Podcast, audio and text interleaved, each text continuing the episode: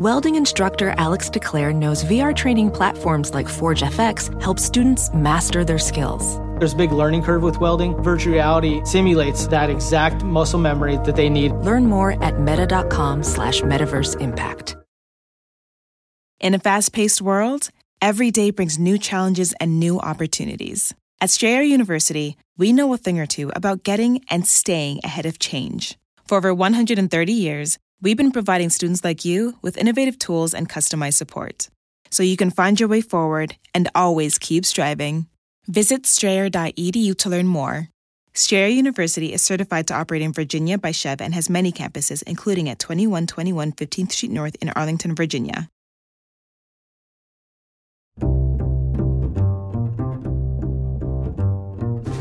I'm Alan Alda, and this is Clear and Vivid conversations about connecting and communicating. And if that happens, it creates a, a bubble of this new kind of space that we call a true vacuum. And the true vacuum bubble would expand at about the speed of light and engulf everything and change the physics within that bubble to physics that we cannot exist in our atoms would not hold together anymore, um, and it would just kind of destroy everything. And you wouldn't see it coming because it would happen at the speed of light. You wouldn't feel it either. Like it, it would happen so quickly that you wouldn't really notice. It would be real, real bad. That's astrophysicist Katie Mack. In her book, The End of Everything, she's combined her deep knowledge of the origin and evolution of the cosmos with a skill in communicating that's wonderfully clear and vivid. The result is an absorbing and often very funny account of what most of us might think of as the ultimate downer the death of the universe. This is really going to be fun because your book is about the greatest catastrophe of all time the yes. end of everything, right? Absolutely everything, yes. Everything we we can see and things we can't see, everything mm-hmm. there is. Reality mm-hmm. goes away. Yeah. And, and, and thinking about this gives you joy. I I wouldn't say it gives me joy. I would say that it's something that's that's so big and so overwhelming that the only thing you can do is laugh. I'm laughing. I actually I actually feel that way about it. Yeah. So how how do we know that the universe is everything we know, the cosmos, everything is going to end? Well, we know that the universe had a beginning, or at least in the sense that there was something that the universe changed from that was extraordinarily different. We know that in the very early stages, the universe was hot and dense and full of plasma and and a totally different kind of environment than we live in now. And we know that it's been changing over time. And as we watch that evolution, it's clear that it can't stay in the sort of steady state of livability that the universe is in now. The universe is expanding. Um, the matter is getting more diffuse.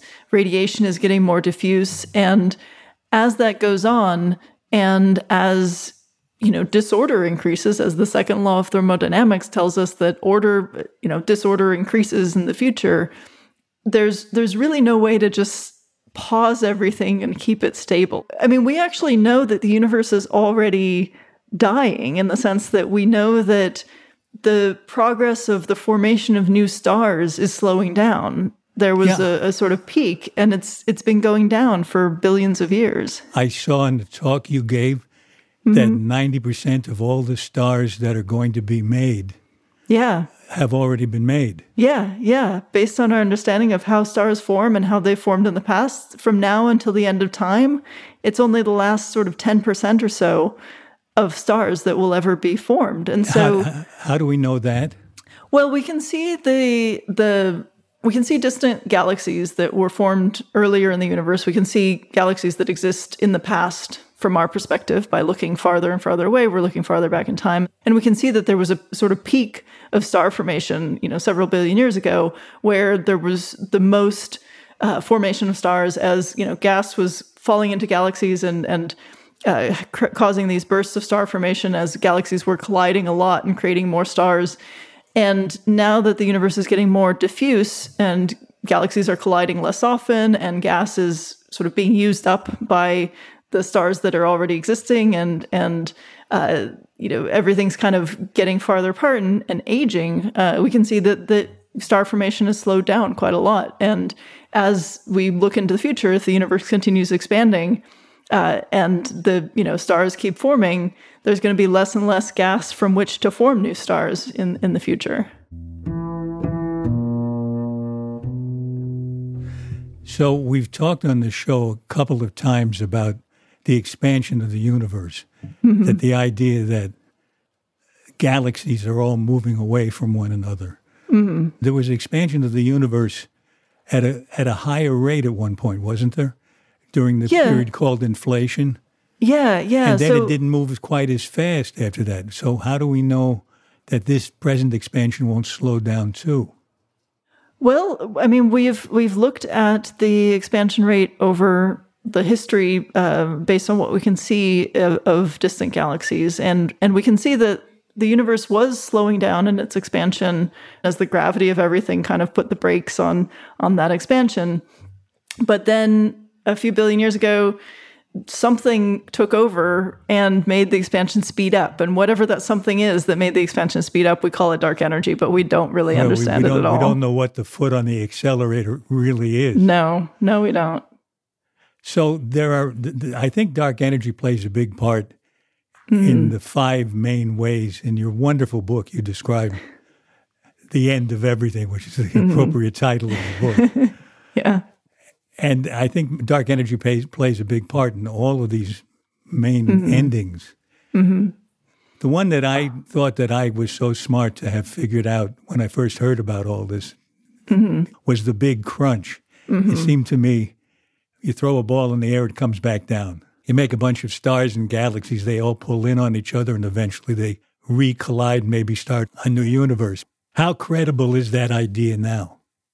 Well, it was it was definitely the favored hypothesis sort of in the 1960s when we knew that you know just for the reasons you say, you know, the expansion was happening, but we knew that all of the galaxies in the universe, all the matter in the universe should have gravity and should be countering that expansion. They should be kind of slowing it down and pulling back and and for a long time we thought that the gravity was going to win but we didn't know for sure. So people were measuring the expansion speed and, and trying to figure out if we're in a situation where it's like a ball where you throw the ball up in the air and it stops and comes down, or maybe like if you threw a ball extraordinarily fast, it would, you know, sort of escape the earth and it would reach escape velocity and just keep going, you know, out into space. It would always right. be slowing down a little bit, but it would keep going.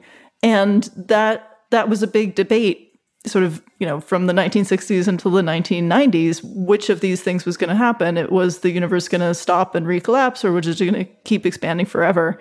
And in the late 1990s, scientists discovered that actually the expansion was speeding up. And so uh, that's like if you throw a ball in the air and it slows down for a little while and then just shoots off into space. Like something is something's happening and the, the changing foot, the story the, completely. The unknown foot on the accelerator. Exactly, exactly. So, so you think it's probably not the big crunch? Yeah, probably not. Although there are a couple of caveats to that. Because we don't know what dark energy is, we don't know what it is that's making the universe expand faster, there's a chance that it could be something that changes over time and it could go from, you know, putting the foot on the accelerator to putting the foot on the brake. It could be something that changes the dynamics of the universe such that it could turn everything around, could, you know, give us a totally different uh, story. One of the, the ideas I talk about in the book is uh, cyclic universes where you could have some kind of recollapse and then a new universe come after that. And that wouldn't be exactly like the original Big Crunch scenario, but um, you could have something where where there is some compression. So it's not entirely clear because we don't know what dark energy is. It's kind of this wild card where, you know, we have an idea, we have some hypotheses for what it could do. And we know that currently it's making the universe expand faster. And so that leads us to believe it's not going to stop and recollapse. But we don't really know for sure what dark energy might do in the future. So that's the second big ending, main ending, which is dark energy expanding forever. Mm-hmm. And our galaxy yeah. just gets lonely and there's nothing nothing in the sky.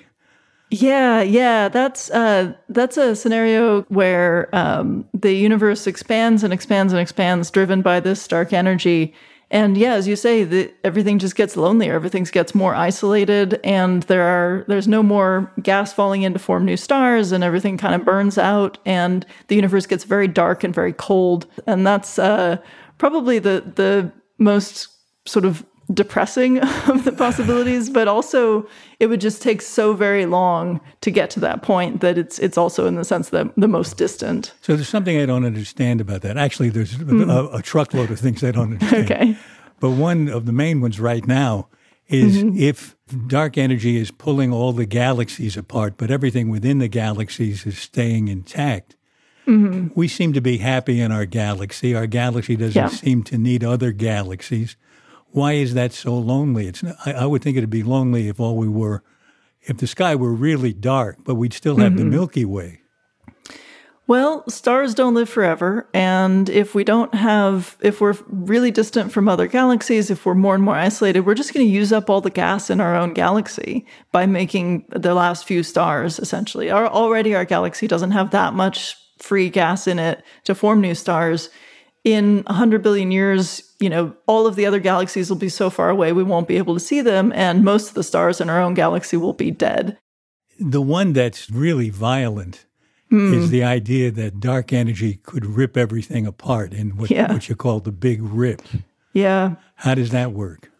Well, that's that's kind of a worst case scenario for dark energy. so our um, our, our sort of standard assumption about dark energy is that it's something we call a cosmological constant. It's a term that Einstein wrote into his equations for how gravity works. It's something that would just mean that every little bit of space has a bit of stretchiness kind of built into it. So you know, in the standard scenario, in the cosmological constant scenario, if you have, you know, a cubic meter of space, there's a certain amount of cosmological constant in there, a certain amount of dark energy in there. It's not going to increase over time. But in a in a case we called phantom dark energy, the dark energy would get more uh, more you'd get more dark energy within each little bit of space over time and so that cubic meter of space would have more dark energy and it would get it would start pushing out more and more and so you'd have a situation where within bound objects like galaxies or galaxy clusters or solar systems, the dark energy would build up and start pushing within those objects and start sort of stretching things out. So you would you would have uh, you know galaxies losing their stars as the as the space stretches out within the galaxy and, and sort of pulls the stars away from the galaxy. You'd have you know planets being pulled away from their stars. You'd have uh, eventually the planets and, and the suns, you know, the stars would be sort of exploded from within from this this expansion that's happening within them from the the space itself. And then over time you'd get to a point where it would just tear apart everything. The the the expansion would get so powerful that it would tear apart you know molecules and atoms and nuclei and, and just rip apart the fabric of space. So i'm beginning to see why people have feelings about this. Yes. But I guess it's not a bad time to mention that this would probably all happen trillions of years in the future or hundreds of billions? First of all, uh, theorists don't like this idea very much. There are certain energy conditions in the theory that are violated if you have a big rip. And so it's not something that, that fits well with most theories. But even if it's even as it's there, like we can we can put constraints. We can say how long is like the soonest the big rip could happen consistent with the current data consistent with our current observations and we get to like 200 billion years. So that's after the time when the universe is already dark and all the stars are dying and you know there's nothing really left. Uh, so that's that's a very long time in the future.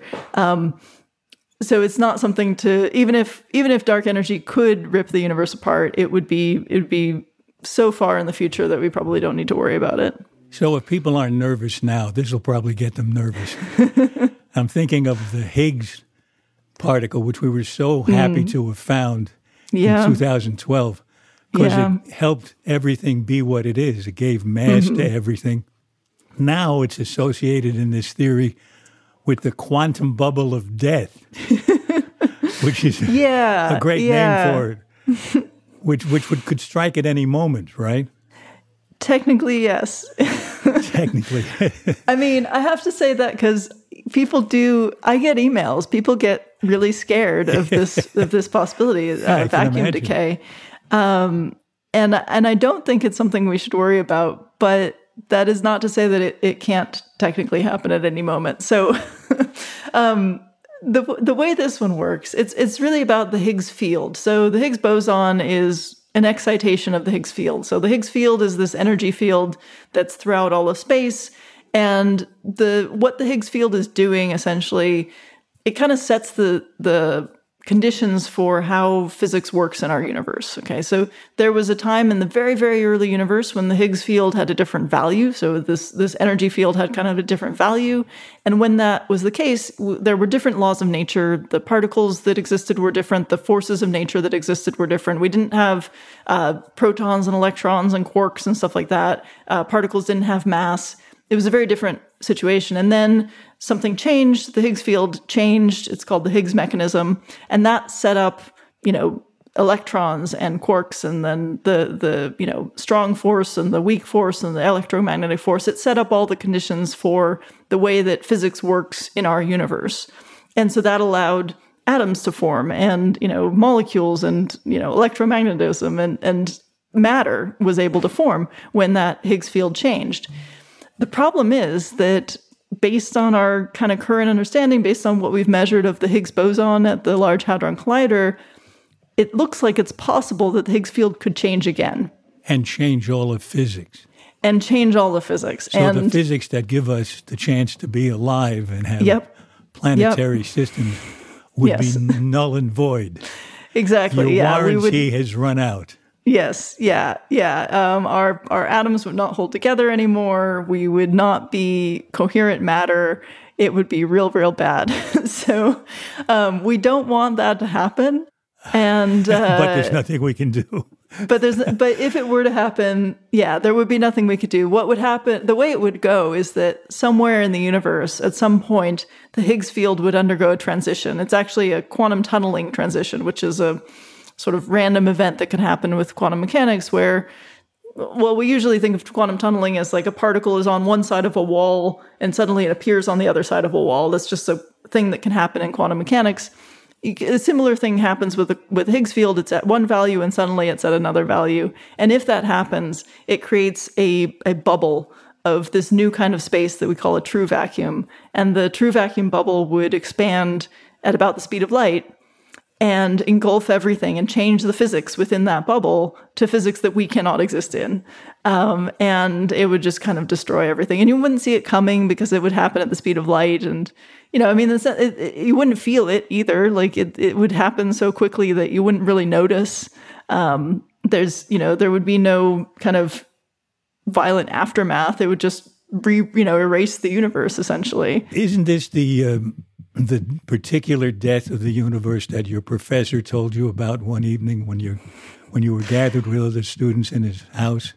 Yeah, yeah. So there was, yeah, there was a time I remember very vividly when I was an undergraduate, and I was, um, they had this this uh, class where we'd kind of go for dessert nights at the at the different professors' houses, and they'd talk to us about their careers and about academia and about you know being a physicist, and um, and it was you know it was it was a nice pleasant thing. But one of the professors, uh, when he was you know, giving his little dessert night talk. You know, he's sitting there uh, in the front of the room with his little three year old daughter on his lap, and he's talking about how, you know, well, all this stuff happened in the very early universe, and there was inflation and, and this transition, and that could happen again. We wouldn't know. and, just, and, and I was just looking at him like, how can you say this?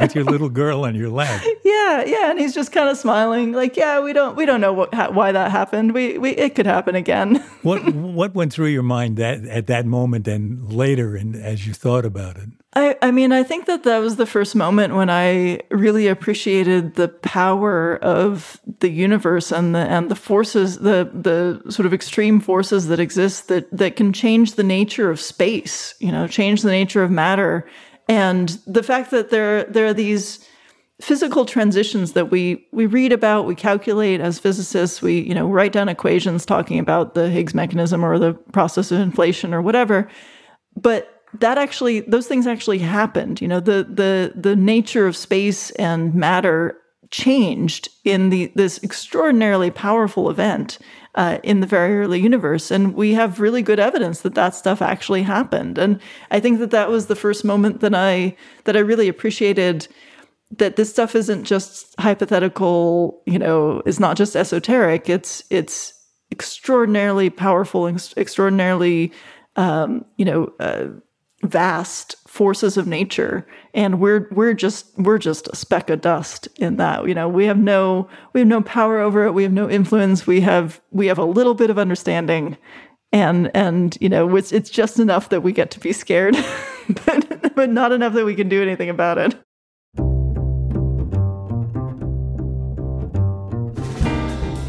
When we come back from our break, Katie Mack tells me how the James Webb Space Telescope's astonishing images of the early universe may also give us new clues about the universe's ultimate demise. And we talk about how contemplating the end of everything can make us value even more what we have now. Hard to believe we've done more than 200 episodes of Clear and Vivid which is over 200 reasons to support the show on patreon.com. Here are three more. One, the proceeds from sponsors and donors support the nonprofit Center for Communicating Science at Stony Brook University, training people around the world to be better communicators. Two, at the highest level of support, you're invited to join the monthly video chat with me and other donors. And three, if you're interested, I'll record your voicemail message either a plain vanilla one, Betty can't come to the phone right now, but leave your name and number, you know, like that. Or one with some snark in it. Hi, this is Alan Alda. Betty has no interest in talking on the phone right now. Probably busy listening to my podcast. But leave your name and number, and it's entirely possible you'll get a call back. Just a touch of healthy indifference for your loved ones. Go to patreon.com slash clear and vivid. That's P-A-T-R-E-O-N dot com slash clear and vivid. And thank you. As a professional welder, Shayna Ford uses Forge FX to practice over and over, which helps her improve her skills. The more muscle memory that you have, the smoother your weld is. Learn more at meta.com slash metaverse impact. In a fast paced world, Every day brings new challenges and new opportunities. At Strayer University, we know a thing or two about getting and staying ahead of change. For over 130 years, we've been providing students like you with innovative tools and customized support. So you can find your way forward and always keep striving. Visit strayer.edu to learn more. Strayer University is certified to operate in Virginia by SCHEV and has many campuses, including at 2121 15th Street North in Arlington, Virginia. This is Clear and Vivid, and now back to my conversation with Katie Mack. When this posts on the web, our conversation, mm-hmm. the mm-hmm. Webb telescope's first images will have been up for a week mm. or so. Yeah. Do you think you'll get any information that'll throw light on this from the Webb? Um, I mean, I think the the Webb telescope is going to be extraordinarily powerful for looking at some of the most distant and therefore earliest galaxies in the universe. So it's going to be able to see sort of entire populations of galaxies within the first few hundred million years of the cosmos, which is which is extraordinary. I mean, we currently have images of galaxies from within the first billion years of the universe, but we only we've only seen like the brightest ones. Whereas the the Webb telescope is going to see some of the ordinary population of galaxies at the time, which is which is really going to tell us like how galaxies formed in the early universe and how that that first buildup of of matter uh, happened. Um, it's going to tell us about you know how dark matter was was affecting that that whole scene. I mean that's part of what my research is about is about how dark matter affected the first galaxies in the universe. So it's going to be extraordinarily exciting for me to see what they what they find uh, looking at those very distant galaxies. And it'll help us to kind of understand the evolution of just the the buildup of matter in the universe over time by being able to look so far back and with so much detail uh, so it's really gonna it's gonna fill in a lot of the cosmic history that at the moment is kind of fuzzy for us, and because of that, it'll give us more insight into the you know structure in the universe, galaxies and clusters of galaxies and stars, and that will help us to better understand just how how the evolution of the universe worked, which will inform in a somewhat less direct way how we understand the evolution of the universe into the future. So it's not going to, you know, answer yes or no to any of these scenarios, but it will it will fill in some of that uh, that timeline in a way that'll be really powerful for understanding just the contents and the and the history and the evolution of the cosmos. I get the impression, is this right, that one of the things you get out of studying the formation of the universe mm-hmm. is that you understand a little more, a little better, the very the world of the very small that we yeah. experience here on Earth. Yeah, yeah, that's one of the most fascinating things about cosmology is that it when you get into early universe cosmology, so studying the the first moments, uh, you're really blurring uh, the blurring the lines between the study of the very largest things in the universe and the very smallest things in the universe. Because as you go farther and back farther back in time cl- toward the big bang you get to uh, processes where the universe was so energetic and so dense that the particle physics uh, was important uh, for the evolution of, of all of space essentially. And so you have to understand how the, the particle physics worked, how subatomic physics worked in order to understand the, the sort of initial conditions for the entire universe, because our entire observable universe was at some point contained in a tiny, tiny space uh, of very high density, uh, very high you know, um, uh, energy where all of those all of those particle interactions, uh, the the sort of nature of particle physics, the the Higgs field, and all of that stuff was really really important to what was going on. And so, when you say condensed into a tiny space, yeah, I, have heard different estimates, like the size of an mm. apple or a tennis ball. Well. Yeah, it just kind of depends on how far back you go. So if you, I mean, I'm talking. So what I'm talking about specifically is the entire the observable universe is the region that we can see with telescopes right now, essentially, and that's mm-hmm. that's a, a, a, sort of sphere around us of about 46 billion light years in every direction, um, and that's that's just defining how far light can have traveled to us from the Big Bang, right? Mm-hmm. So if, if if the light started at the Big Bang, it's getting to us now, and that's why when we look at, as far as we can look in every direction, we see the the first light in the universe. We see the cosmic microwave background, which is really the glow of the Big Bang itself, the the light from that time when the universe was hot and dense and full of plasma. So all of the universe was in that hot, dense state, and uh, and that observable universe, that that huge region around us, was condensed to uh, a much smaller region, um, you know, on order sort of meters of the time when it was still very hot and dense. And and then if you go farther back in time than that, uh, to when you know the the Higgs mechanism was going on, when when all of the particle physics was changing and stuff, then you're you're getting into tiny tiny regions. And then if you go back to inflation, if we think inflation happened where this this very rapid expansion happened, then you're getting many many orders of magnitude of expansion in the first tiny, tiny fraction of a second, and that means that the observable universe was like subatomic at, at, at you oh, know in terms of like in terms really, of that really small.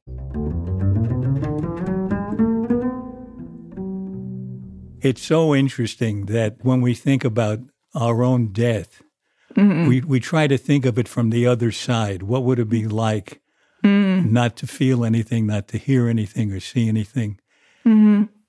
But if you can't experience anything, you can't experience anything. So there is no, I mean, unless you believe you're going to meet your relatives in heaven, right. which many yeah. people do.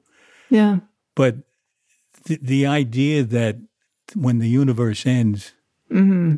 it somehow involves us, which yeah. which is odd because won't our sun have gobbled us up many oh, yeah. billions of years before the universe ends?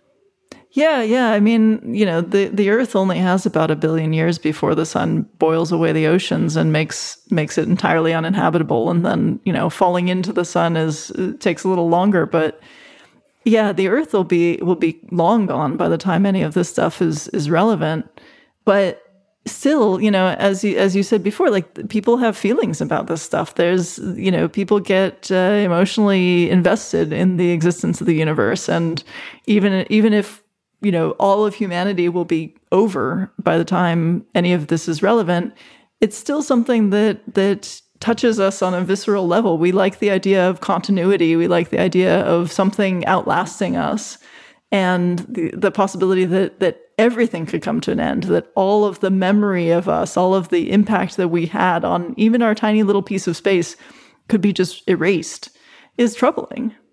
In writing the book, I know you went around the world talking to other cosmologists. Mm-hmm. And they had feelings about it too, didn't they? Yeah, yeah. That's so interesting. What were some of those reactions?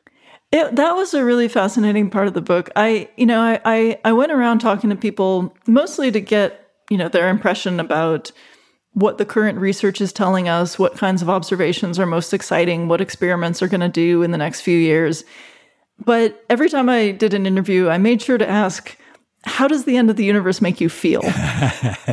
because I really wanted to know, like, if this is what you'd spend your whole day doing, like, what's what's the emotional impact? And and the answers were were really different. You know, I had some people said, you know, it's fine. I think it's great. We should just be a little blip. You know, that's that's perfect. You know, just we'll we'll be forgotten. I appreciate that. Some people were just deeply troubled. You know, the idea that that you know that we don't go on forever is is a hard thing to accept. And some people found it really depressing. And and some people found it depressing to the point that they really preferred these ideas where there's some kind of cyclic uh, universe where something would persist you know even uh. if it's not specifically us but some memory or some some tiny tiny sign that the universe ever existed. If if if something carries on like that makes us feel a little better um, and then you know, and some people said, you know, this I don't think about this. I'd, I, I worry about climate change, and that that's that's valid too. Uh, but there was a whole range of responses. It was not uh, there was no agreement on on what the end of the universe means on an emotional level. It's interesting that we have an attachment to what we know. We mm-hmm. we want our universe to not die because it's our universe. Yeah, yeah. But we one, live here. A couple of the, uh, or at least one of the main mm-hmm. ways that you've you've outlined in the book, one of the main ways to end it all mm-hmm. is parallel universes bonking mm. into it. yeah, yeah. So well, I mean, we're not we, we don't have any affection for the uh, parallel universe that's hitting us. We're, yeah, I mean that's yeah that's one of the one of the um, scenarios involves a cycling universe, and one of the models for a cycling universe involves kind of being collided with by by the universe next door, and that creating a new Big Bang and that model's been a little bit um, revised since then. You can have different ways that can happen that that don't involve crashing into another universe, but um, but the idea that there are other universes either separated from us by another dimension or or just little pockets of space that are so far away from us that they could be they might as well be other universes or that there might be a next universe uh, it, can sometimes be a little bit comforting too i find uh, some of the people i talked to thought it was it was a nice idea that that even if our universe dies, something will come after it, or maybe some other universe carries on even though ours uh, ends. So there, that might be some kind of hope. It's so interesting that we can actively worry when we hear that there's going to be a death of the universe.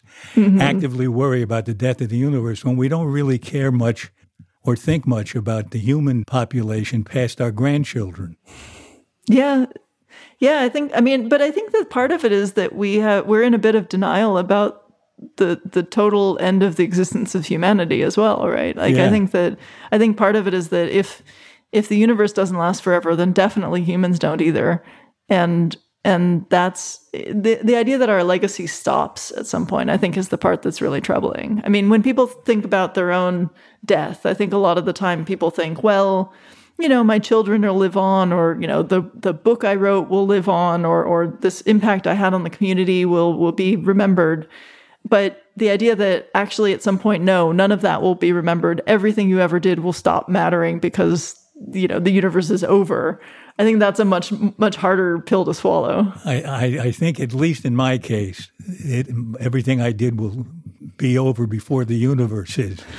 Well, but I I don't mind that because I like I like what the one cosmologist said to you that he liked the blipness of it, the fact that Yeah. it, we're here, we do things, Yeah. it happens, and then it just evaporates, goes Yeah. away. Yeah. Yeah. And I think that that, that can be comforting in a sense, or at least uh, can help put things in perspective in some sense, because, like, there's because there's no recourse to you know some some final wrap up where everything makes sense at the end. You know if if it's if it's all just going to end if there's no you know sort of perfect happy wrap up uh, you know conclusion where where it's like okay that was great. This is you know this is what it all means then then we have to find meaning in in the moment. You know we have to find meaning that doesn't rely on some future event. We have to find a way to to appreciate the the life that we have while we have it and find meaning in the moment that that's not connected to some external thing that may or may not happen I agree with you. I think I got that from performing that Hmm. if you don't pay attention to what you're doing now and all you care about is the legacy, Mm-hmm. Right. you're not really doing it. yeah You're not really in it. yeah Life is what's happening now, exactly not right what happened yesterday or what might happen tomorrow. yeah And it's odd that you can come to that conclusion thinking not just about your own passing, your own death, Mm-hmm. but the death of the whole shebang. Yeah, well, because because uh, you know you no longer you no longer have the uh, the the little loopholes like oh my kids will remember me or something like no no they won't they'll be gone. That's not you don't get to do that. Who is the scientist who you who said to you the whole point is that you understand it and then you enjoy it and then Hmm. so long and thanks for all the fish. That was that was my colleague Renee Hložek at uh, at University of Toronto. I really I really appreciated her uh, her perspective on that.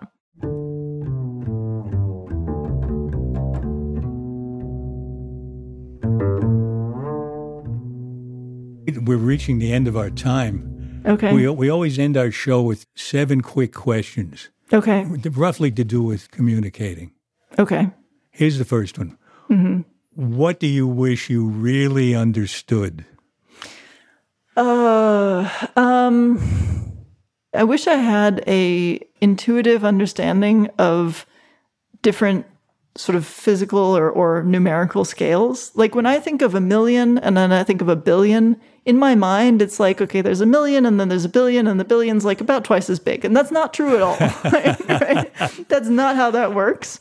Um, but like, I can't visualize the transition between a million and a billion. Like that just doesn't work for my brain. And then I'm working with numbers like 10 to the 15, 10 to the 30. Like I wish I had like an actual physical intuition for for what those numbers mean. And and I I don't. That, that's something we all could use more Yeah. of, I think. Yeah, yeah, for sure.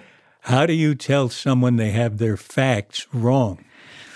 Ooh, that's tough. Um, we all get things wrong sometimes. Like that's not something to be ashamed about. Like we all have to learn something at some point because we didn't know it before that.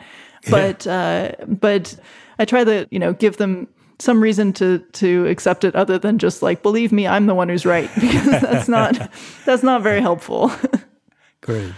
Next question. What's Mm-hmm. the strangest question anyone has ever asked you?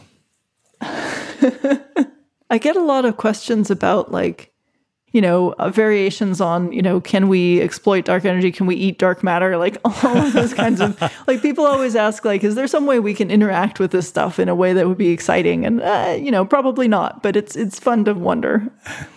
Okay, next. How do you stop a compulsive talker?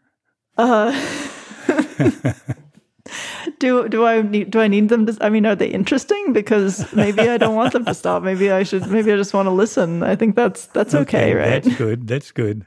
Let's say you're at a dinner table and you're next to someone you never met before. Mm-hmm. How do you strike up a genuine conversation? Ooh, um, fortunately i do have uh, the kind of job where if i if i present it in the right way people usually have some questions. You know everybody wants to know about black holes and about the big bang and about aliens. I get a lot of questions about aliens. I don't study aliens at all but i get a lot of questions about them. So um, so there's always there's always somewhere to go from there. I have i have that kind of easy. Okay, next to last. What what gives you confidence? Um, I think that uh, the thing that gives me confidence the most in in this kind of realm is when I can explain something to someone and they say, you know, I've heard that so many times before and I never understood it until now. And when that happens, like it's such a great feeling when somebody is no has has has no longer given up on their ability to understand a thing you know when they've they've said oh maybe i can understand it. Like i i love to to see that happen. Well, you certainly do it in your book, thank you. Which leads us to the last question. okay. What book changed your life? um i think i'd probably have to say a brief history of time because i remember when i was a kid I, uh, probably i was about 10 years old when i picked up that book and i didn't understand everything in it um but when i when i read that i I really like I just I was so fascinated that that that we have these questions and that, that we can know these bizarre things about the universe and we can actually learn more and study more by doing mathematics and looking at observations. And you know and when I saw that that the the author of that book Stephen Hawking was called a cosmologist I was like okay I want to be a cosmologist. That's what I want to do. And so that kind of set me on my uh, my path toward uh, toward the work that I do now, and it was um, it was definitely a very influential thing. Well, I have to thank Stephen Hawking for making you a cosmologist and giving me the chance to talk with you in this conversation. It was just wonderful. Oh, thank you so much. I really enjoyed Thank it. Thank you for this and for the book. Thanks, Katie. Thank you.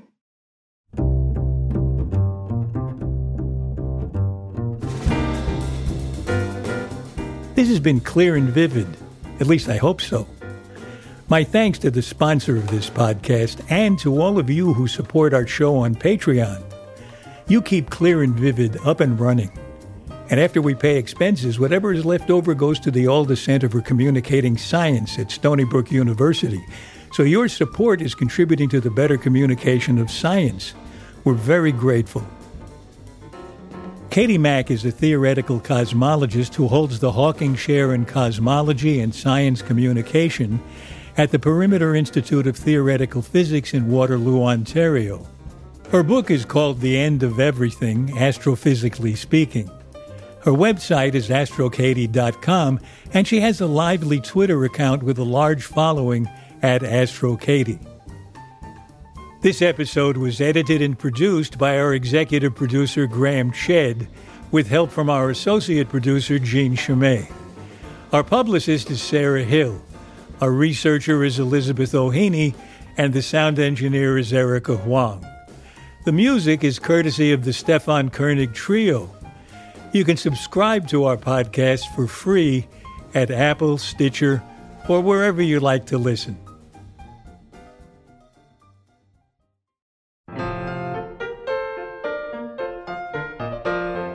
Next in our series of conversations, I talk with my old friend, the character actor Paul Dooley. He's now 94 and still making movies. Well, I've had an interesting life. I've done so many different kinds of things.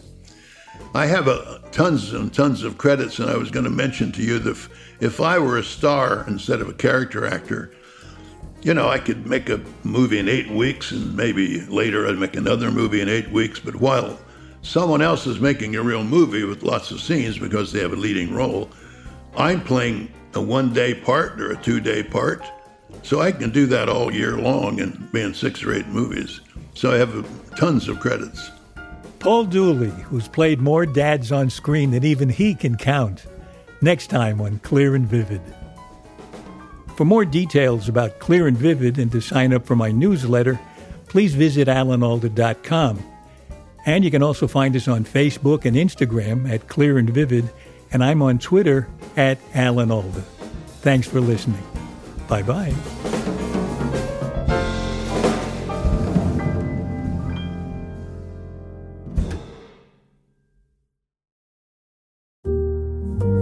My son had a gift with technology. With reliable internet at home through the Internet Essentials program, the world opened up. He's part of this next generation of young people who feel they can thrive. Through Project UP, Comcast is committing $1 billion to help open doors for the next generation with the connectivity and skills they need to build a future of unlimited possibilities. Walmart Plus members save on meeting up with friends. Save on having them over for dinner with free delivery with no hidden fees or markups. That's groceries plus napkins plus that vegetable chopper to make things a bit easier. Plus, members save on gas to go meet them in their neck of the woods. Plus, when you're ready for the ultimate sign of friendship, start a show together with your included Paramount Plus subscription. Walmart Plus members save on this plus so much more. Start a 30-day free trial at walmartplus.com. Paramount Plus essential plan only. Separate registration required. See Walmart Plus terms and conditions.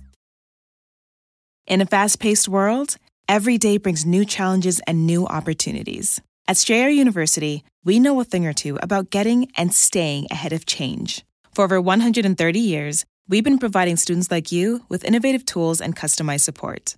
So you can find your way forward and always keep striving. Visit strayer.edu to learn more. Strayer University is certified to operate in Virginia by SCHEV and has many campuses, including at 2121 15th Street North in Arlington, Virginia.